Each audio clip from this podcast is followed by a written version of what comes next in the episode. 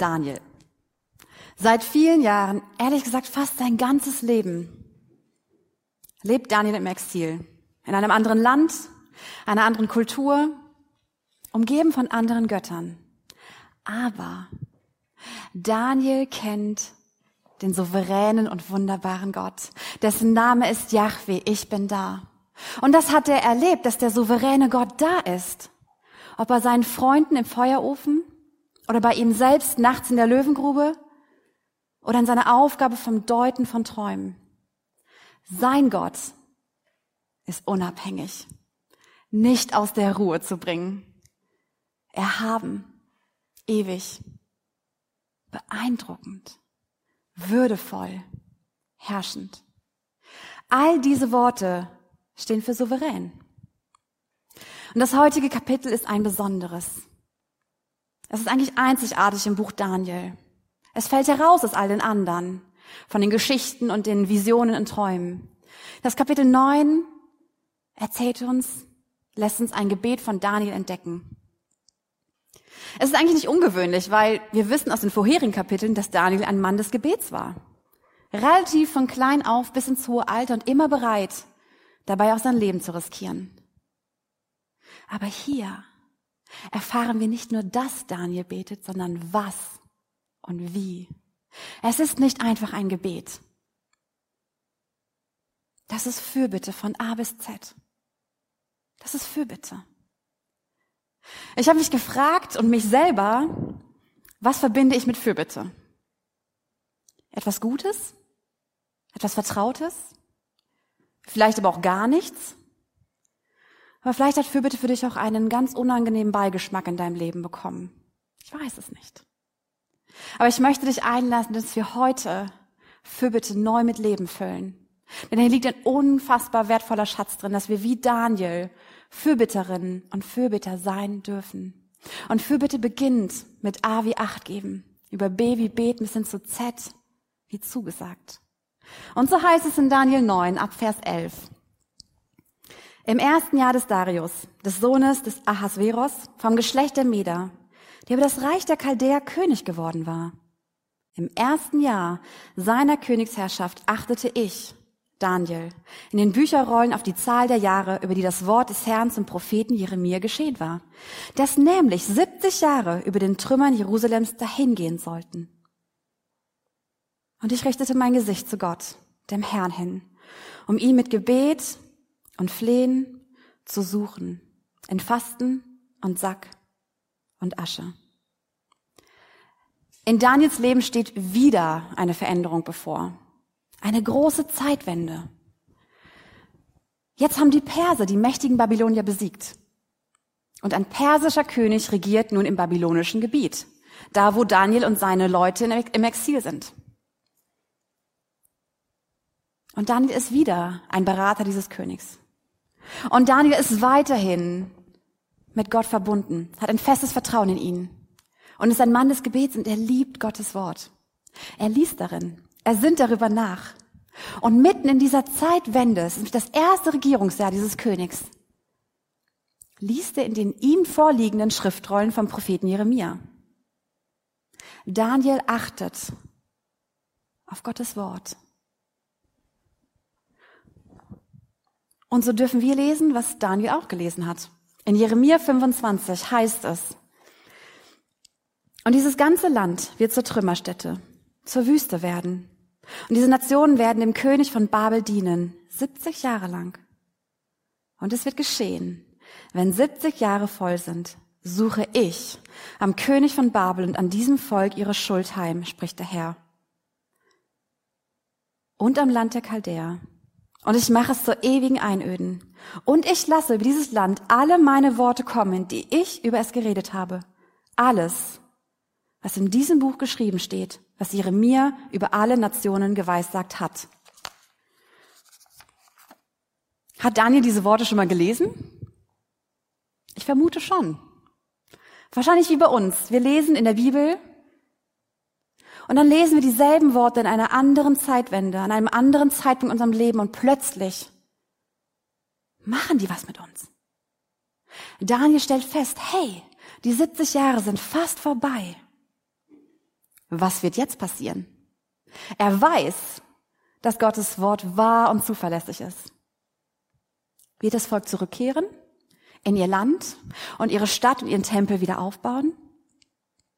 Oder denkt Daniel an etwas ganz anderes, hat er ein größeres Bild vor Augen, denkt an eine fernere Zukunft und stellt sich die Frage, ob Gott sein Volk wieder annehmen wird. Denn es hat einen Grund, warum sie im Exil waren, weil sie ihm nicht vertraut haben. Was machst du mit deinen Fragen? In so Zeitumbrüchen, in Zeiten, wo alles in Veränderung ist. Was macht Daniel mit seinen Fragen? Um mit dem, was er gelesen hat. Er macht das, was er bei Jeremia liest. Nur wenige Kapitel später, in Jeremia 29, steht eine unfassbar wertvolle Zusage.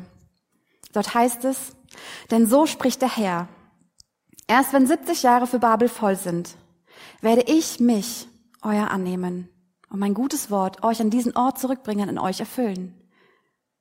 Denn ich kenne die Gedanken, die ich über euch denke, spricht der Herr. Gedanken des Friedens und nicht zum Unheil, um euch Zukunft und Hoffnung zu gewähren. Ruft ihr mich an, geht ihr hin und betet zu mir, dann werde ich auf euch hören. Und sucht ihr mich, so werdet ihr mich finden. Ja, fragt ihr mit eurem ganzen Herzen nach mir, so werde ich mich von euch finden lassen, spricht der Herr Yahweh. Das nimmt sich Daniel zu Herzen. Er ruft Gott an und hier lesen wir in Daniel, er richtet sein Gesicht zu Gott. Das bedeutet nichts anderes, als sich im Gebet zu fokussieren. Und er kommt mit Gebet und Flehen in der festen Zuversicht, dass Gott sich finden lässt, weil er hat es gesagt. Und er fragt nach Gott mit ganzem Herzen. Bei ihm heißt es damals ein Fasten in Sacktuch und in Asche. Fasten ein Ausdruck, dass es ihm wirklich ernst ist. Sacktuch war damals ein Trauergewand. Das war seine Haltung, in der er kam. Und Asche immer ein Zeichen dafür, dass wir Menschen vergänglich sind und abhängig von diesem großen Gott. Daniel kommt diese Begegnung mit Gott in einer für mich tief berührenden, demütigenden und bittenden Haltung. Und das mit ganzem Herzen. Ich habe mich gefragt, in welcher Zeitwende befinde ich mich gerade persönlich und in welcher Zeitwende befindest du dich gerade? Und in welcher Zeitwende befinden wir uns in diesem Land? Vielleicht politisch. Und in welcher Zeitwende befinden wir uns in dieser Welt, in dieser Not? Und in welcher Zeitwende befinden wir uns gerade mitten in der Gemeinde? Lass es uns wie Daniel machen. Lass uns diese Zeit wahrnehmen und aufmerksam sein. Und lasst uns das, was wir hören und sehen und erkennen, nicht nur mit uns selbst ausmachen, nicht nur mit anderen Menschen besprechen, sondern wie Daniel in die Begegnung mit Gott gehen. Diese drei Dinge gehören untrennbar zusammen. Dass wir Acht geben auf die Zeiten, in denen wir gerade leben. Dass wir Acht geben auf Gottes Wort, was er sagt. Dass wir eine geöffnete Bibel haben. Und dass wir in die Begegnung mit Gott gehen. Für bitte beginn mit dem Achtgeben auf Gottes Wort. Und dann betet Daniel. Und dieses Gebet hat mich, wie Dorothee, unsere Moderatorin, tief berührt. Es hat einen unfassbar schönen Dreiklang. Und wir lernen davon, wie Fürbitte aussehen kann. Daniels Fürbitte beginnt mit dem Bekennen der Wir-Schuld. Daniel betet ab Vers 3, ab Vers 4. Und ich betete zum Herrn, meinem Gott, und ich bekannte und sprach, ach Herr, du großer und ehrfurchtgebietender Gott, der Treue und Gnade denen bewahrt, ihn lieben und seine Gebote halten. Wie fängst du dein Gespräch mit Gott an? Wie redest du Gott an? Ich habe in den letzten Monaten wieder entdeckt, dass die Beter in der Bibel Gott ganz bewusst ansprechen und es immer passend ist zu ihrem Anliegen und ihrer Situation. Nicht einfach so. Und es lohnt sich, dass wir uns, wenn wir ins Gespräch mit Gott gehen, wenn wir ihn suchen, dass wir uns einen Moment Zeit nehmen und darüber nachsinnen, wie wollen wir den Gott gerade ansprechen? Wer ist er für mich? Mit welchem Namen möchte ich ihn anreden? Die Bibel ist voll mit Namen, die Gott uns zeigt, wie wir ihn anreden dürfen. Und sie alle spiegeln wieder, wie er ist. Vielleicht Ist es für deine Situation gerade passend, dass du Gott sagst, Gott, du bist, du bist der mächtige Schöpfer und du bist der Lebensschenker und du bist der Wundervollbringer. Ich weiß das. Vielleicht ist es aber auch in der Zeit, dass du zum ersten Mal vielleicht sagst, Gott, du bist mein Versorger und du bist mein Helfer und du bist mein König. Vielleicht ist es auch was ganz anderes dann und du entdeckst Gott neu und möchtest ihn kennenlernen als jemand, der dein treuer Gott ist und der deine Stärke ist und der dich tröstet.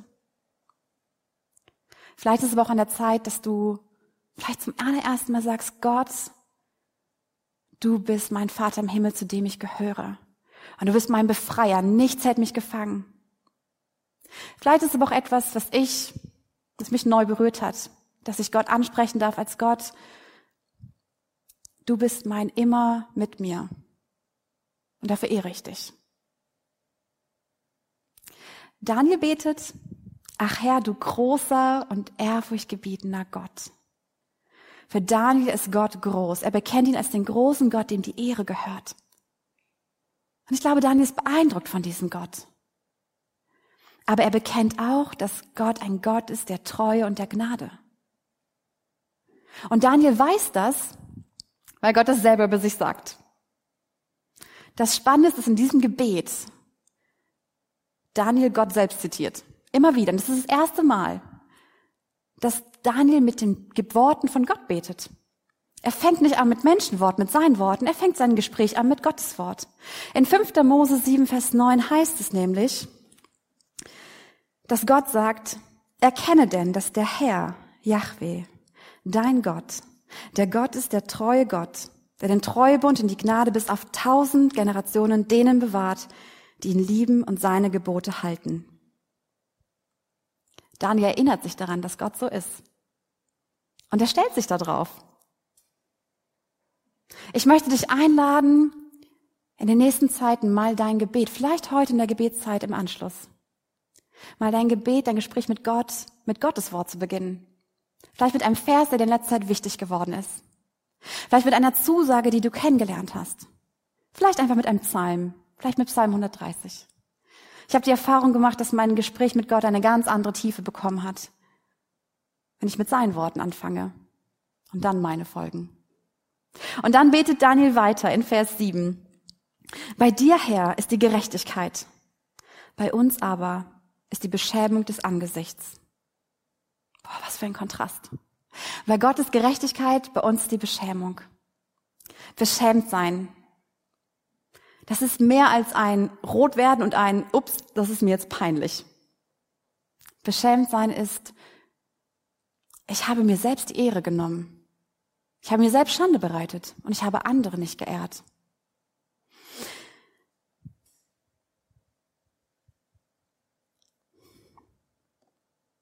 Kennst du das Gefühl von beschämt sein?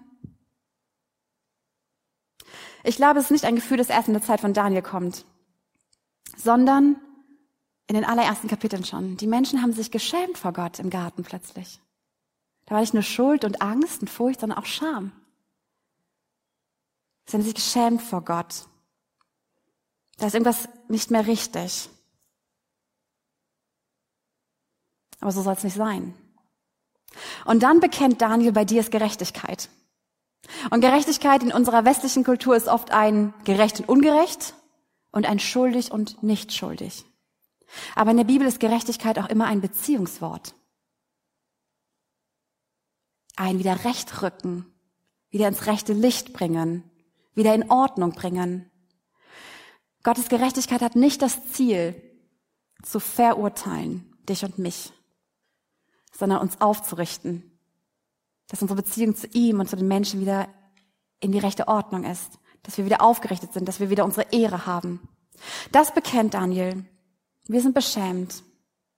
Wir haben dir nicht getraut, wir haben dir nicht vertraut. Wir sind nicht bei dir geblieben. Wir haben uns wichtiger genommen als dich. Aber bei dir ist Gerechtigkeit. Du richtest auf. Das weiß ich. Und dann kommt der zweite Klang in der Fürbitte. Daniel hat in der Mitte von seiner Fürbitte das Herzstück. Er besinnt sich auf Gottes Wesen.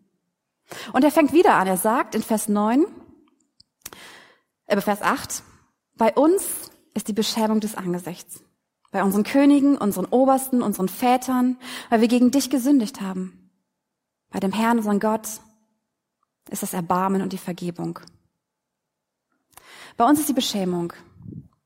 Gott nicht vertrauen, ihm nicht treu sein, uns wichtiger nehmen als ihn selbst, eher auf unsere Ehre achten als auf seine. Aber bei ihm ist Erbarmen und Vergebung. Woher weiß Daniel das? Woher kann ich wissen, wie Gott ist? Woher kann ich wissen, dass Gott wirklich erbarmend ist? Dass ich mich wirklich auf ihn verlassen kann? Dass er wirklich mein mit mir ist? Ein zweites Mal zitiert Daniel Gott selbst. Das ist eine wunderschöne Zusage Gottes. Nämlich in 2. Mose 34 spricht Gott zu Mose und sagt selbst, ich bin Yahweh, Gott, barmherzig und gnädig, langsam zum Zorn und reich an Gnade und Treue. Der Gnade bewahrt an Tausenden von Generationen, der Schuld, Vergehen und Sünde vergibt. Ich glaube, es ist so wichtig, dass wir uns immer wieder in jeder Lebenslage darauf besinnen, wer Gott ist und wie er ist. Und dass wir ihn tiefer kennenlernen, indem wir die Bibel weit geöffnet haben, seine Worte kennenlernen, die uns vertraut werden, seine Gedanken und seine Pläne und seine Taten und seine Wunder. Und dann entdecken wir nämlich genau das, dass Gott barmherzig und gnädig ist, langsam zum Zorn und reich an Gnade und Treue. Der Gnade bewahrt an Tausenden von Generationen und der Schuld, Vergehen und Sünde vergibt. Doch dann muss Daniel etwas erkennen. 70 Jahre sind fast vorbei. Aber hat das Volk wirklich wieder ihr Vertrauen auf Gott gesetzt?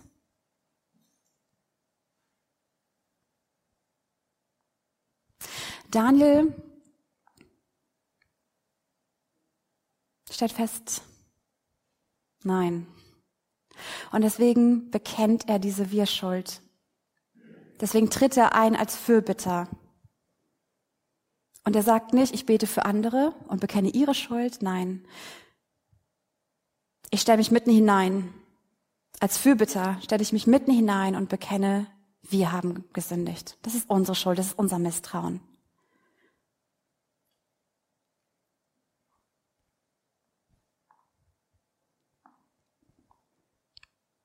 Wie geht's dir damit?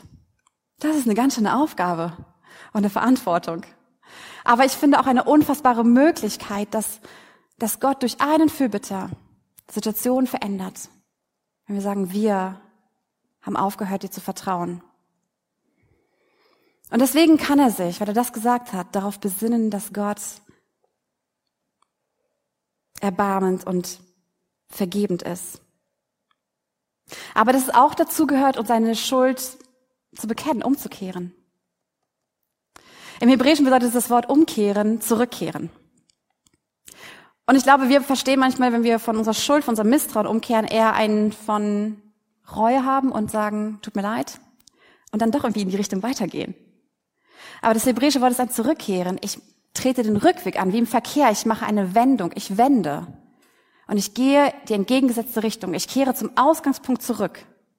Und wen treffe ich da? Gott. Und dann können wir gemeinsam neu losgehen. Und dann sagt Daniel Gott ein zweites dazu, damit sich Gott erbarmend und vergebend zeigen kann. Das, worauf sich Daniel besinnt, ist ein Achtgeben auf seine Wahrheit. Und Wahrheit ist in unseren Augen oft ein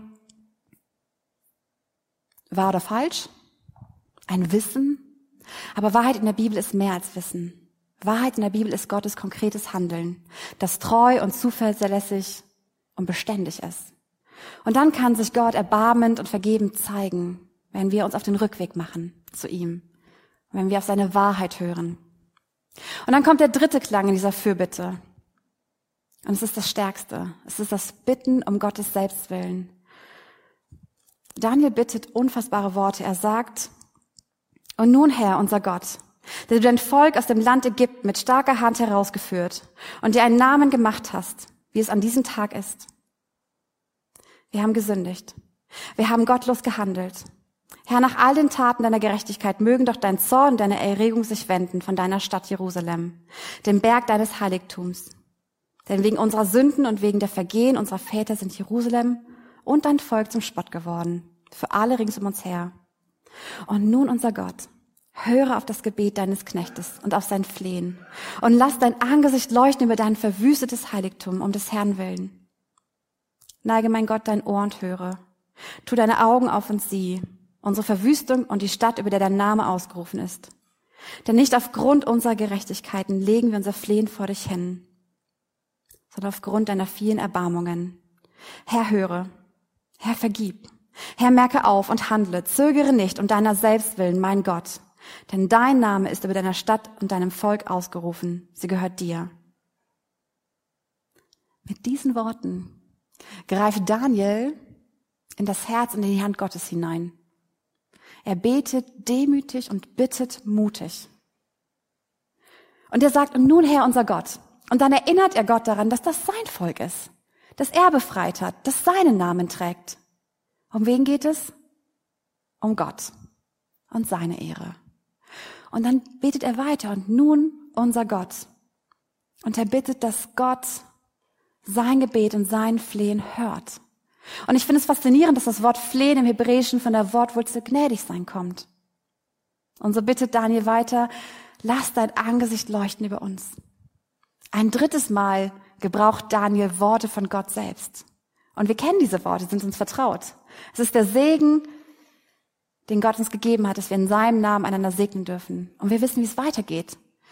Lass dein Angesicht leuchten über uns und sei uns gnädig. Warum? Um des Herrn willen, betet Daniel. Wegen ihm. Und ein drittes Mal sagt Daniel, neige Gott mein Ohr, dein Ohr und höre. Tu deine Augen auf und sieh. Daniel weiß, dass Gott, der souveräne Gott, ein Gott ist, der sieht und der hört, weil er der lebendige Gott ist. Und jetzt kommt der Schatz dieses Kapitels. Warum können wir demütig bekennen als Fürbitter im Wir? Und warum können wir mutig bitten? Nicht aufgrund unserer Gerechtigkeiten, unserer Fähigkeiten, unseres Könnens oder unserem großen Selbstbewusstsein, sondern wir können mit Flehen und Gnade vor Gott kommen, aufgrund seiner vielen Erbarmungen.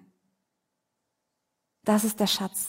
Das ist das Herzstück von Fürbitte. Das ist der entscheidende Punkt. Daniel, wie wir, wir können um Gottes Selbstwillen, um seiner Ehre willen bitten, dass er sich erbarmend zeigt, dass er erbarmend eingreift und Situationen verändert. Und diese Ehre Gottes ist Daniel so wichtig, dass er nun Gott fünfmal auffordert.